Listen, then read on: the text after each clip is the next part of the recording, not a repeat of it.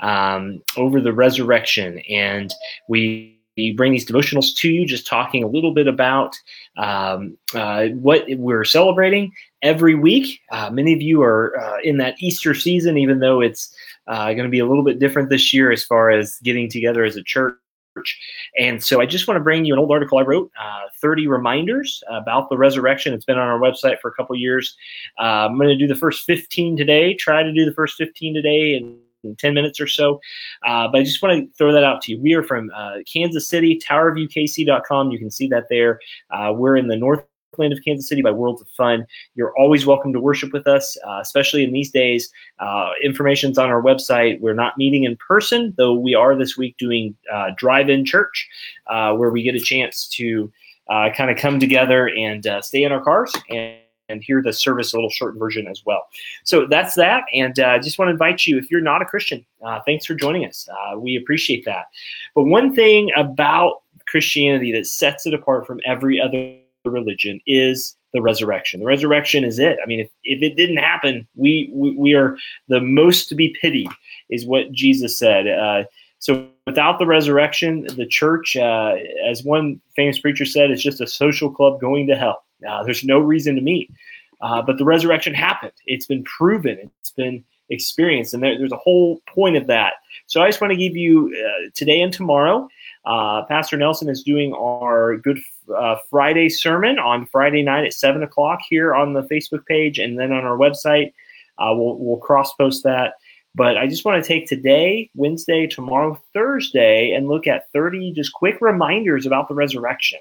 So if you're a skeptic, if you're a, a, person who's not a Christian, if you are just, you know, you're not sure about this whole thing, I, I would encourage you to stay tuned. If you know someone Christian like this and you're watching and you know someone that is falls in this camp, please let us know. Well, here they are. Uh, I just jotted these down over the years, and I hope you're encouraged by them. Number one is that a, a, a, a metaphorical or symbolic resurrection will save no one. You know, it's very popular today. We don't a lot of people don't like to, to state that the resurrection actually happened. And so uh, they just say, you know, just a big symbol, kind of like the McDonald's arches or a symbol for McDonald's or, or, or whatever it is. But friends, we're all literally going to die. That's not symbolic. That's actually going to happen. And so if, if the resurrection isn't true and Jesus didn't actually rise from the dead, then uh, we should again go home. Religion makes a lame hobby. It really does. So either it happened literally or it didn't happen. Now, could the resurrection literally happen and have symbols in there? Of course. But to just say the resurrection is symbolic missed the point. That's number one. Uh, uh, symbolic resurrection saves no one. Number two, another thing to remind you about the resurrection is that um, is that uh, your sins are real, and this kind of piggybacks on the last one. But there's several people out there, numerous people out there who who are uh, believe that this this uh, symbolic resurrection actually is the way, is the truth. Uh, but but what do you deal with sin? The resurrection, as believed in the Bible, as a literal truth, a historical truth, says that because of the resurrection, our sins have now been dealt with. Our sins have now been uh, atoned for on the cross and sealed by uh, the resurrection. Um, so you, if you do not believe the resurrection happened of Jesus Christ, then you have to answer the question, what about my sins? What happens with those? And so that's a real thing. My death is real, and I need a real savior, savior who really raised from the dead. Third thing is the resurrection victory is a historical uh, validation that every promise of God he's ever made to his children is going to come to pass. Uh, this happened in the book of Joshua. Uh, Joshua told people of Israel, Joshua 24, that every good thing God promised has come to pass.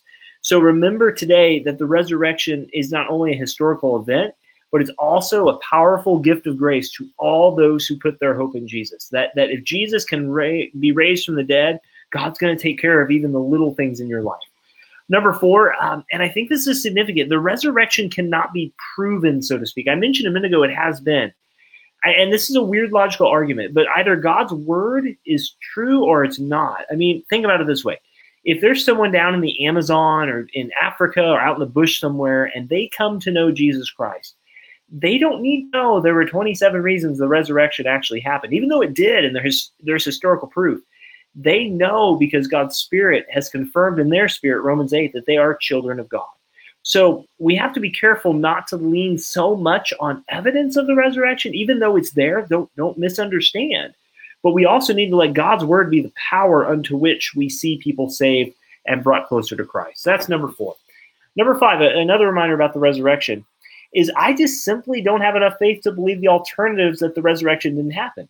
I mean, here are the alternatives. Uh, some people say. Some people say the resurrection didn't happen. Christ didn't actually die. Uh, the swoon theory. Uh, the Muslims believe that Jesus was just kind of switched out with uh, Judas. Uh, others say the disciples overpowered the Roman guards. Others say that uh, the disciples went to the wrong tomb. But with all the attention given to Jesus' body after his death, even by his enemies, an empty tomb is a very strong evidence of a resurrection. Number six, another reminder about the resurrection. The logic of the resurrection is the logic of God in all ways. He's with us. There are never defeats with God. God has promised us, as He did Abraham in Romans chapter 4, uh, that that that he raises those from the dead. We see dead people raised numerous times in Scripture, in Jesus' time, in Elijah's time, uh, you know, and, and, and, across the Scriptures we see it. Paul did it with a guy who fell asleep during a sermon. So just because um, uh, just because people say the resurrection never happened doesn't mean it's not true, guys, or it's it's it didn't happen. It did because God cannot be defeated. So if you don't believe in the resurrection, but you believe that God can't be defeated, you have some weird logic problems going on. Just a reminder. Number seven, another reminder about the resurrection uh, the, is that so many people uh, promise an afterlife, just something kind of hanging out there after you die. That's a pagan notion. The resurrection, and, and more so the gospel, promises not only Christ's resurrection, that it actually happened, but also our resurrection, that we too are going to be renewed, that, that we are raised to newness of life, to walk with Christ, not only now, but for eternity because of Jesus' resurrection. Number eight, another, another promise of the resurrection is that everyone, absolutely everyone, will share in the sufferings to know the power of the resurrection. Philippians 3.10, Philippians 3.10 that Paul said, I've, I've come to know the power and the sufferings of the resurrection. That if you are in Christ, you will suffer for Christ. And, and that proves that your faith is true to some degree. You know, there's a story about John Wesley. He was riding his horse one day back in the 1700s, and uh, he said, Lord, you know, no one has persecuted me for my faith. And almost as soon as he got those words out of his mouth, a big rock came across and knocked him off his horse. Uh, his neighbor, who hated him for preaching the gospel, had thrown a rock and knocked him off his horse. And John Wesley said to God, God, I know that you still love me. You know, God does some things like that. But the resurrection reminds us that our Savior suffered, so will we. But it's the power in the resurrection through the Spirit that reminds us we are God's children because He's working in us to make Him more, make us more like Him. Number nine um, is that the, the resurrection proves I think, for all time, how committed God is to someone who, in obeying Him, loses everything. I mean, you think about uh, Jesus giving His all on the cross, uh, giving giving His life for us.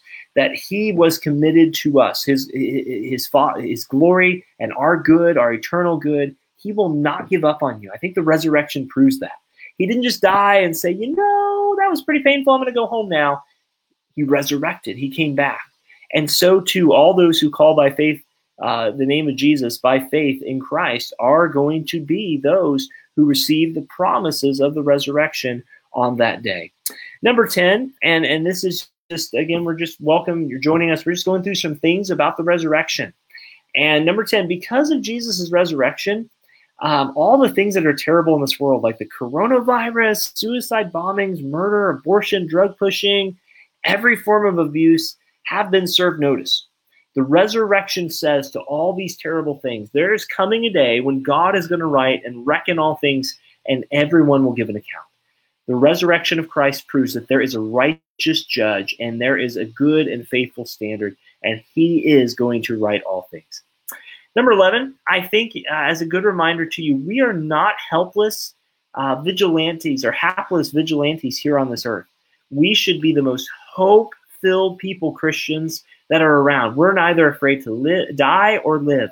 And that's why this coronavirus, we need to be safe. We want to take precautions. You know, we want to do all those things, right? But do what Paul said. For me to live as Christ, even in the midst of the crazy stuff of this world, to live as Christ. But if I were to lose my life, to die is gain. Philippians 1:21. Uh, number 12, another reminder to you. Some of you need to hear this again and again. We all do. But because of Jesus' resurrection that actually happened, we're no longer enslaved to our sins. We're now robed in his righteousness. Christ cannot love you any more than he already does. That's the beauty. He's given you everything. He, for life and godliness, Peter tells us, 2 Peter 1. And even more so, you have everything you need for, for eternity. God doesn't just say, ah, you sin, get out of here. You are his by faith in Christ because of the resurrection that sealed the deal. Number 13, uh, just a couple more here. We're doing half today, uh, 30 reminders of the resurrection. I'll post the link in the uh, comments in just a moment. But because of Jesus' resurrection, because of Jesus' resurrection, all evil dominions, all wicked authorities, all powers now stand defeated and will be fully eradicated. That kind of goes back to the one a couple moments ago. But I just want you to remind that. We look around as Christians, like the psalmist did in the Psalms, and say, Lord, why do the wicked prosper? Why do people who don't have anything to do with your name seem to have everything? Christian, just keep your eyes on what is there. It reminds me of the story of Elisha and his servant in 2 Kings 6. Uh, his servant looked out and saw all the armies coming at them. And Elisha said, Elisha said, Lord, open his eyes. And, and when that man's eyes were open, he saw the host of heaven surrounding not only his enemies, but also Elisha and himself. And Christian, it's a reminder to us that as we look out in this world, the resurrection reminds us that God is in control. God has already served notice to his his enemies that they are defeated. It's in his time and his way, on his terms, but don't be discouraged, especially in these days. Remind yourself that if God can raise his son from the dead, he can handle the world's affairs as well. Um, number 14, the resurrection of Jesus means the worst thing is not the last thing. In other words, let me just say it another way God has the final word. Because of the resurrection, what God says goes, and He is going to see you through. Finally, today, number 15, and we'll close the resurrection of Jesus means that evil is doomed and the crucified Lord of mercy is triumphant. Can we say it five different ways? The point is, as you look across and you see people dying daily, cases increasing daily, even if projections are down today, you know, they're saying they may be overestimated. And that's a good thing uh, in our country, the number of deaths and, inflict, and infected. But at the end of the day, because our Savior lives, He literally, bodily, physically, the risen Jesus lives because of these things. We now know that everything we face has a time and it's coming you know, you look around and you see all the crazy things happening. You see job loss, you see economics, you see people dying. Friends, this has been a lot of the world since Adam's sin, Romans chapter 5, verse 12. But one thing we need to remind ourselves of is that the Lord of glory is in charge. Let's shore up our faith. Let's refocus our faith. Let's stand on our faith, but we stand on it because the, the, the, the God man, Jesus Christ, is not dead, but he's alive. He's risen. He's risen indeed. Let's pray today. Father, as we come before you, we just say thank you so much for this time. Thank you, Lord, for giving us the opportunity to be with you by faith in Christ. I pray for anyone who's struggling in their faith today.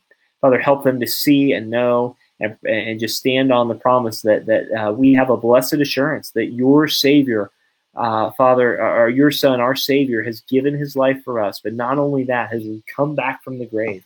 And every other religion therefore false, with all respect. For, for Father, there is only one way, one truth, and one life, and only one name under heaven by which we can be saved, and that is the name of the risen Jesus Christ. Thank you, Lord. We pray this in Jesus' name. Amen. Guys, thanks so much for hanging out with us. Look, if you're not a Christian, I just want to encourage you uh, to message us. Our number's at the bottom 816 368 1330. You can go to our website and fill out a form. Just contact us. We want you to know there is a Savior who loves you. He died for you, but we also want you to know that apart from Him, uh, the wrath of God is on your head. But God so loved the world, He gave His one and only Son, that whosoever believeth in Him shall not perish, but have eternal and everlasting life. All right, guys, we'll see you tomorrow. Thanks for joining us. Uh, it's so good to have you. And uh, just again, if you're in the Kansas City area, we invite you Sunday to our um, uh, drive-in church at 1030. Uh, details are on our website, towerviewkc.com slash drive-in, towerviewkc.com slash drive-in. Have a good day, guys. Enjoy the weather. We'll talk to you soon.